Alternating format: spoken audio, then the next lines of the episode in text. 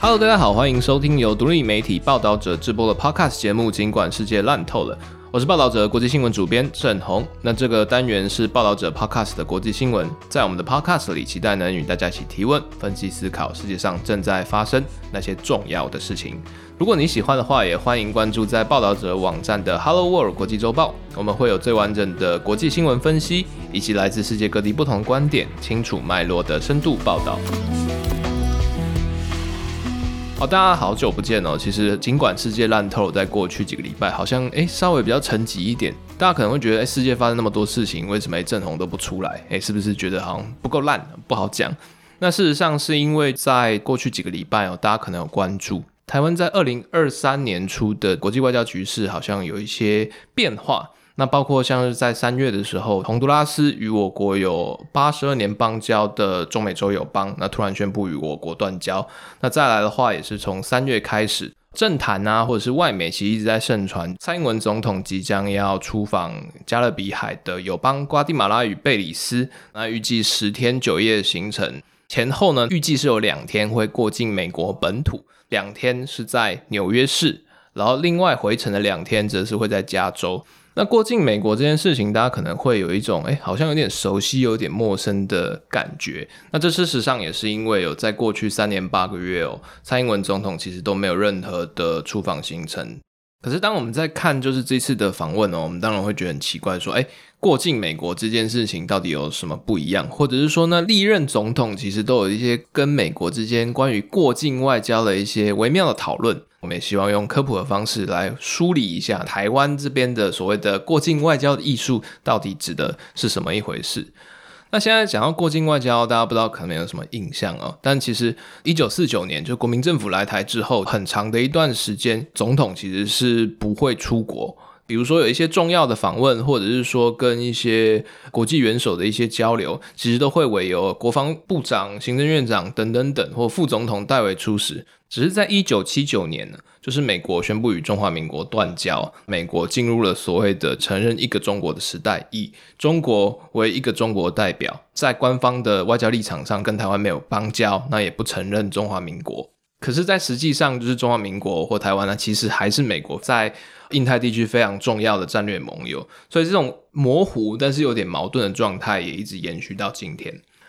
在一九九零年呢、就是其实当时的东亚发生了很多的事情。那先是就是呃美苏冷战的结束以及苏联的解体，再来是一九八九年的六四天安门事件，让中国一度被国际制裁。那在那个状况之下，台湾也经历了政治开放。当时李登辉总统就认为说，在这个情形之下，外交的考量要慢慢的排除过去可能像汉贼不两立的那一种非黑即白的一个状态，以争取台湾在国际上比较务实的能见度。所以，从一九八零年代末期到一九九零年代初期开始，那李登辉总统就非常积极的在推动所谓的元首外交。就比如说，他去东南亚，或者是说友邦，那以自己私人名义的度假或者是交流形式，然后试图就是让台湾的能见度，因为他的出访，跟世界各地慢慢脱离那种长期孤立的状态。那这种元首外交，在李登辉的认知之下，他也说是务实外交。我们讲务实外交，大家会觉得那外交一定要务实嘛？所谓的务实外交又是什么意思？根据当时李登辉总统定义哦，务实外交，它其实指的是说，以务实的态度面对现实环境，不计名称形式，结合国家整体资源，致力彰显台湾存在发展的事实。那之中，这种务实外交，它其实有一个很重要的目的，或者是一个对象，就是积极寻求与美国互动的突破。那所谓过境外交的起点，其实指的是一九九四年五月，当时李登辉总统就参加南非总统与哥斯达黎加总统的就职典礼，呃，打个 pass，这两个国家当时我们还有邦交，是后来才断交的。那李登辉以参加两个友邦总统的就职典礼为名义哦，展开了横跨美洲与非洲的元首外交。但是在过程之中，我方以舟车劳顿为由，那希望就是总统专机能在夏威夷的檀香山短暂的以加油休整为由，然后来做一个短暂的过境入境。这项要求其实，在当时算是一个外交的擦边突破了，因为我们刚刚也提到，一九七九年中华民国与美国断交之后，台美之间其实一直都没有一些高层的交流，特别是现任总统其实都没有踏上过就是美国的领土。那所以当时李登辉总统申请就是在夏威夷休整，其实是有一个在测试台美关系的一个外交底线。因为就加油过境而言，选择夏威夷其实非常合理。他从中美洲哥斯达黎加返台的路上，夏威夷刚好是半路。以政治来讲的话，夏威夷州其实并不在美国本土，所以就是如果当时能够允许李登辉在夏威夷过境，那甚至短暂停留的话，那对于台美双方或者在测试中国对此的反应，是一个非常好的试金石。但当时的克林顿政府正准备结束从六四天安门事件以来对中国的一些制裁跟经济封锁，然后积极的要修补关系，那甚至要就是以经济自由主义拉中国进入世界贸易组织，甚至就是克林顿在任内其实一直很想要就是要访问中国等等等。所以呢，为了顾忌就是对于中国的关系，或者是说对于台湾这边以过境外交名义的真实目的不太确定的状况之下，当时美国国务院其实并不允许总统的专机在檀香山国际机场民用机场降落，那也不让就是李登辉入境夏威夷来做短暂的休息，他只开放檀香山的军用机场，甚至只提供就是一个军用的一个小房间，让总统能在加油的时候下机来休息。那对此待遇啊，就是李登辉当时其实非常不满意哦。那除了就透过美方的媒体啊，比如说《纽约时报》或者是我们长期的一些国会的有人来做施压之外，当时的 AIT 美国在台协会的主席也来到檀香山，那本来是要迎接就是李登辉，但李登辉为了表达对美国的抗议，所以拒绝下机，直接在我国的总统专机上接见就是 AIT 的主席，并对他表达抗议。那这件事情呢，其实当时引发了很多的台美之间的讨论。那当然，在台湾的情境里面，就会觉得美国明明是我们很重要的盟友，那我们之间也有长期的一个伙伴关系，那为什么要在对待我国元首的这个外交领域上用那么苛刻的条件来走？国内的舆情是其实蛮失望，那同时也非常愤恨，就是当时来自中国的打压。在美国本土，其实也有很多的疑虑，特别是来自国会。呃，朝野其实都有一些对于克林顿政府很强烈的批评。他们认为说，李登辉当时他其实是象征台湾民主化的一个标志人物，但美国当时也称他为“民主先生”。那或者是说，就是台湾其实也是美国长期的盟友，特别是在当时九零年代中期，整个世界对于中国在一九八九年六四天安门事件的大屠杀以及随后的一些政治镇压，其实记忆犹新。所以，因为顾忌中国而不让台湾总统过境美国休整这件事情，其实在美国的政治里面就引发了很多的反弹。那甚至像《纽约时报》啊，《华盛顿邮报》都有特别提出社论或者是说报道来同情台湾长期以来所遭遇的国际孤立处境。那一九九四年的檀香山过境事件呢，它虽然让台美关系一度尴尬，但是因为美国国会与媒体舆论的群起施压，最终反而促成了就在一九九五年六月，那也就是大家后来知道的李登辉总统康乃尔大学之行。李登辉总统的康乃尔大学之行，大家现在可能比较熟悉，是他在当时以校友的身份，然后回到他的母校。呃，美国纽约州康奈尔大学来做演讲，那发表了非常有名的演说，就是“民之所欲，常在我心”。那这次的访问以及演说呢，其实在当年算是呃相当破纪录，或者是说史无前例的一个突破。后来当然也引发了所谓的九五年、九六年的台海飞弹危机。那其中一个中国对台军演的理由，发射飞弹的理由，那当然包括就是说李登辉这次的康奈尔之行。只不过康奈尔大学的演讲哦，在外交定义上，美方设定就是认为说这算是一个私人的 visit，它是以演讲为目的的单音入境。但是后来呢，其他总统的美国行大部分是以过境，形式上会跟九四年檀香山事件一样，就是它只是一个呃为了元首方便，然后尊重你的一个外交礼遇。那过境外交自此成为台美高层互动的一个常态哦。比如说像是后来的陈水扁总统、马英九总统以及蔡英文总统，在出访友邦或者是在一些国际访问之中，都会特意的经过美国，然后以过境的名义，然后进入到各个城市里面。大部分的时候是跟在地的可能台侨或者是一些侨胞之间有一些互动。那有的时候也会跟美国的国会议员、一些商界人士有接触。只不过这种外交过境的常态哦，就虽然是以李登辉总统为开始，可是，在一九九五年的康奈尔大学演讲之后，李登辉总统任内只在一九九七年再一次过境夏威夷的檀香山。那这次的过境，其实在整个行程啊，或者是说呃历史的记录里面，其实它的能见度没有那么高。毕竟，因为这次的过境外交发生在夏威夷，它在整个地理或者是政治认定上不太算是美国的本土，所以政治敏感性相对比比较低。但是比较有趣的是，李登辉那次的过境访问，其实在夏威夷停留了两天，那甚至他还拨空跟当时已经旅居在呃檀香山的呃张学良有见面。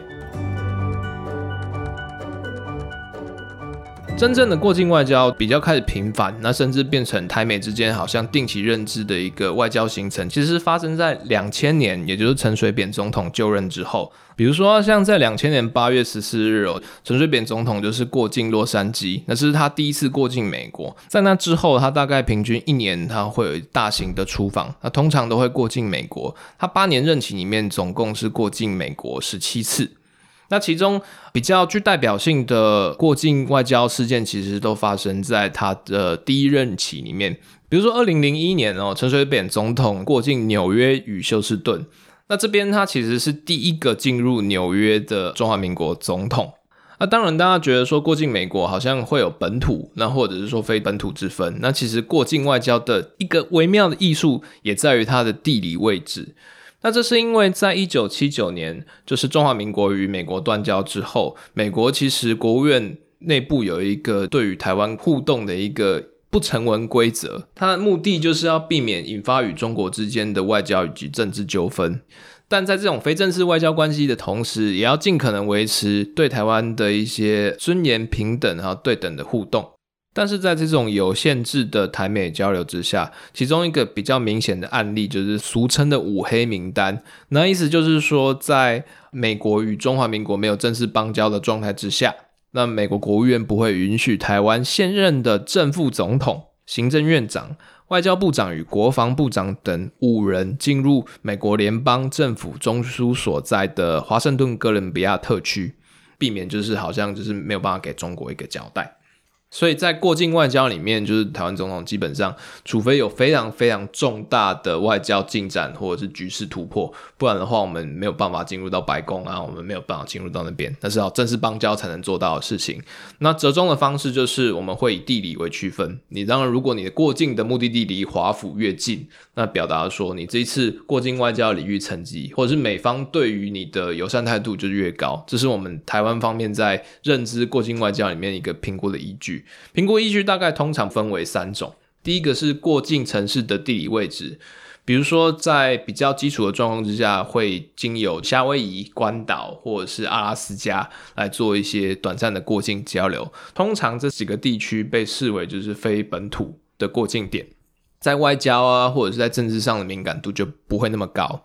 那再者就是会以美国西岸为主，比如说中华民国总统过境美国最常出现就是在洛杉矶。那一方面也是因为洛杉矶有非常大的侨胞，就是台侨群体。那再来的话，也就是美国西岸的洛杉矶跟旧金山，本来就是过境或者是飞机转机比较一个合理的中继点行程。但是在近年，随着就是外交关系的突破，或者是说台美关系之间的不断的一些冲撞，或者是说协调，在整个过境外交的选择上面有很多的不一样的地方。比如说像蔡英文总统就会选择在科罗拉多州的丹佛，他其实在美国中部。那或者是马英九总统，他其实也曾经去过纽约或者是波士顿。呃，陈水扁总统任内他也有到佛罗里达。的迈阿密，那当然他有两次在纽约有一些访问行程。总归来讲，除了华盛顿是完全不能去以外，过境外交第一选择会是纽约。那一部分是因为纽约是美国最大的城市，也是全世界最重要的一个经济重镇都会区。那同时呢，包括像是联合国总部也在纽约，所以在整个国际能见度、城市的重要性以及考虑与就是华盛顿特区之间的一些地理连接跟位置来讲，就是能够过境纽约，其实是每一次过境外交的一个标的目的地。那除了就是我们刚刚讲的地理的差别之外，时间的停留也是一个很重要的考量。在一开始哦，就是过境外交通常会限制说，那你只能以过境为目的，你只能休息，就是以二十四小时为基准。但随着每一任总统跟美国关系之间的一些信任感啊，或者是说一些外交的默契，大家能停留时间通常会越来越长。比如说像二零一九年七月，蔡英文总统在纽约的行程，那一次他过境的是呃。纽约跟丹佛，他总共在美国过境停留了四天，那这也是历来总统停留在美国过境时间最长的一次。那可是，就是过境时间，它其实并不是总是一直在增长，不是说我这一次四天，下一次就一定是五天，它其实中间会有一些不同的变化。比如说，像陈水扁总统在他第一任期的初期，他也去纽约，那甚至去了两次，那在美国停留甚至可以达到两天左右。但只是后来在当时的时空环境之下，台美关系因为一些特定的因素。比如说是伊拉克战争之后，美国为了争取中国的经济或者政治的一些支持，那以及就是在后来陈水扁第二任期的时候，他所提出来的一些公投问题，跟美国方面有非常严重的政治冲突。在这个状况之下，就是陈水扁总统过境美国的一些外交礼遇，其实就有明显的被降低。比如说像是二零零八年一月。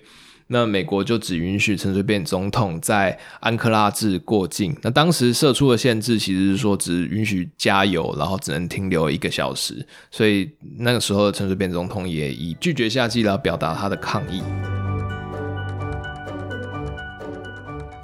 地理位置、时间之外，那另外一个还有就是在过境期间的呃行程的自由度。那我们这边举还是以陈水扁总统为一个例子啦，因为他的故事比较典型。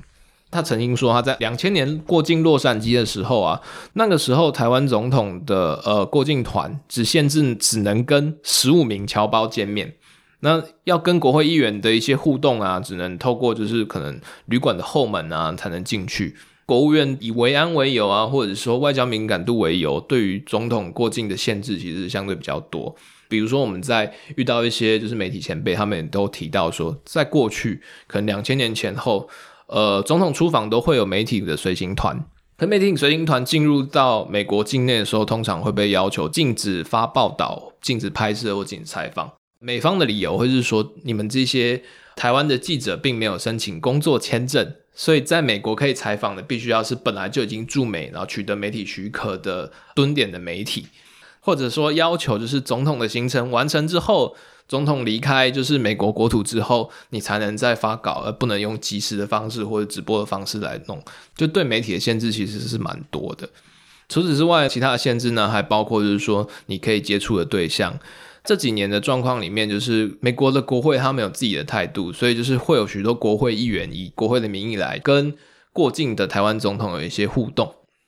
但是呢，比如说呢，就是像我国总统过境，能能不能离开旅馆？那离开旅馆之后，能不能在街上，或者是能不能在公开的场合发表演说？那或者是说，能不能进去就大学里面开放性的给大家报名，然后参加就是总统演讲？中间其实通常都会有很多的压力以及限制。那所以呢，包括像是蔡英文总统或马英九总统过去在就是纽约啊或波士顿，他们在大学里面的一些座谈会。通常都会吸引到数百人，啊，甚至就是上千人参加，但是在形式意义上都还是采取闭门的会议，不对外直接公开，也不开放媒体记者来采访。另外一个台美过境外交，它一个呃大家不说破的一个敏感点，其实也是过境的总统与美国行政官员之间的接触，它通常都会采取一个很模糊，然后同时也不说破的一个外交默契。以美国的立场而言呢，每一任台湾总统的过境美国其实都是 transit，它只是以舒适安全便利为一个原则，然后方便台湾总统出访。美国在此之中扮演的角色只是一个中继点，并没有任何的一些政治立场啊，或者是外交动机。但实际上，呃，台湾总统入境到美国之后的过境，无论是二十四小时还是四天，他中间还是会有很多机会能跟美国的政要，甚至跟美国的政府官员有一些接触。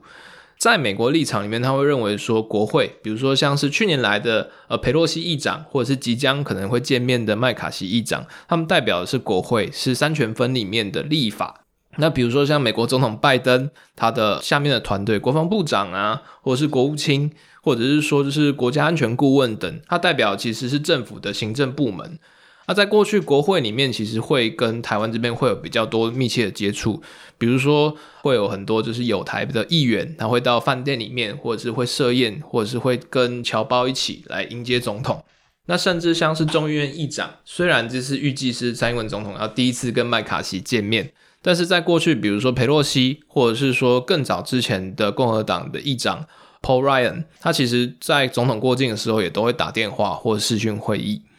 那除此之外，在行政部门的一些接触上面，这边通常会比较低调。在默契上来讲，台湾总统过境的时候，呃，如果有需要的话，互动的对象会是美国国务院的呃副国务卿层级。比如说陈水扁当时过境的时候，其实对口的副国务卿阿米塔吉，他们时常就是会通电话。那再来，马英九任内他的过境行程，也有跟时任的副国务卿呃 William Burns 会有一些互动。那 William Burns 刚好也是现在的 CIA 局长。那像蔡英文总统后来的一些过境呢，也有跟他当时对口的副国务卿，也就是现在的现任国务卿布林肯，也都会有一些呃外交上或礼貌上的一些致电互动。只是这些副国务卿层级的外交互动呢，在台美双边的记录上，通常都是以一种不承认也不否认的状态。那我们怎么知道这件事情确实发生？或者说，那这个东西我们如何判断是传言，或者是说它到底有什么意义？那这也是过境外交之中它那种不能说破的外交艺术。因为比如说，每一次总统出访，他都会有记者随行团。那虽然在比较严苛的状况之下，记者随行团是不能发稿，或者是说不能做即时访问，或者说在美国境内他的行动啊或采访自由受到很大限制。但是呢，就是美方或者是府方，其实会在呃整个过境的流程之中，透过这些随行的媒体，然后传达一些就是台美之间的外交默契。就比如说像是跟副国务卿的这些电话互动，通常都会透过比如说像中央社这种国家通讯社来对外表态，以此呢，就是对于各方都证实说台美目前的一些外交互动还到一个层级上，只是双边都。不会证实，也不会否认。好，我们刚刚讲了，就是过境外交里面许多就是突破与不能说破的眉眉角角。那我们现在也回头来问：假设这一次见到了众议院议长麦卡锡，那对于台湾而言，他外交的突破点或重要性到底是什么呢？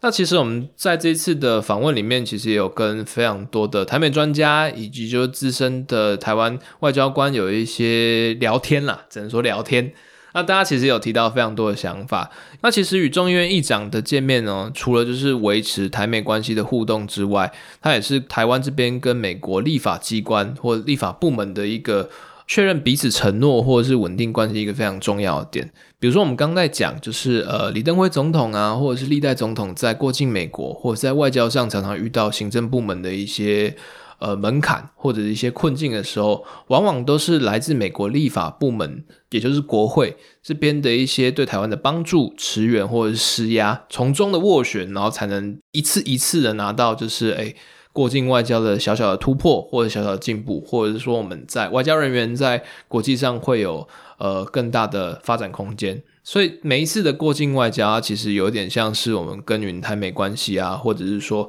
呃我们外交人员的一个总验收的压力测试。那除此之外啊，就是在近期哦，其实美国国会也不断的在讨论的对台的种种的，比如说关系法案或者是军援法案等等等，对于台湾地位或者是台湾国际参与的这些讨论，其实非常的多。所以在过境外交的时候，如果有机会能够跟众议院议长代表国会的第三号人物能有一些接触，或者是一些比较一对一的一些彼此承诺的话，对于整个接下来政治沟通或进程，其实还是偏向比较正面的论述。那当然呢，就是每一次的外交出访，或者是说每一次的国际参与，往往都会遭遇到就是包括台海政治问题，或者来自中国的施压。所以在这一次的整个过程的协调之中，也不只是台湾跟美国之间的外交互动，它同时也牵扯到美国跟中国之间，以及是台湾与中国之间的三方非常复杂的纷扰关系。但对于台湾而言，我们其实长期是处于就是国际孤立的状态，就是如何在每一次的这种国际冲突或者是外交折冲之中，找到有效的突破方式，一次一次的进展，也是就是非常有趣的观察地方。那以上就是这一集的，尽管世界烂透了。那我们在就是蔡英文总统出访之前呢，试图帮大家解释一下台湾的过境外交在台美关系之间，或者是在美中台之间有可能代表的意义，以及中间的一些突破，以及不能说破的美美嘎嘎。那我是报道者的国际新闻主编郑红。那如果大家对于本节内容有什么想法建议，那也欢迎透过社群私讯，呃，Apple Podcast 以及现在 Spotify 也能留言。那如果想要阅读更多的新闻内容，或者对我们提到的故事有什么样的一些批评指教，也欢迎点进报道者网站。最后，报道者是一个不收广告、没有付费墙的非营利媒体。如果你认可我们报道的新闻、记录的故事，也欢迎大家透过定期定额单笔捐款的方式来支持我们。那谢谢大家收听，我们下次见，拜拜。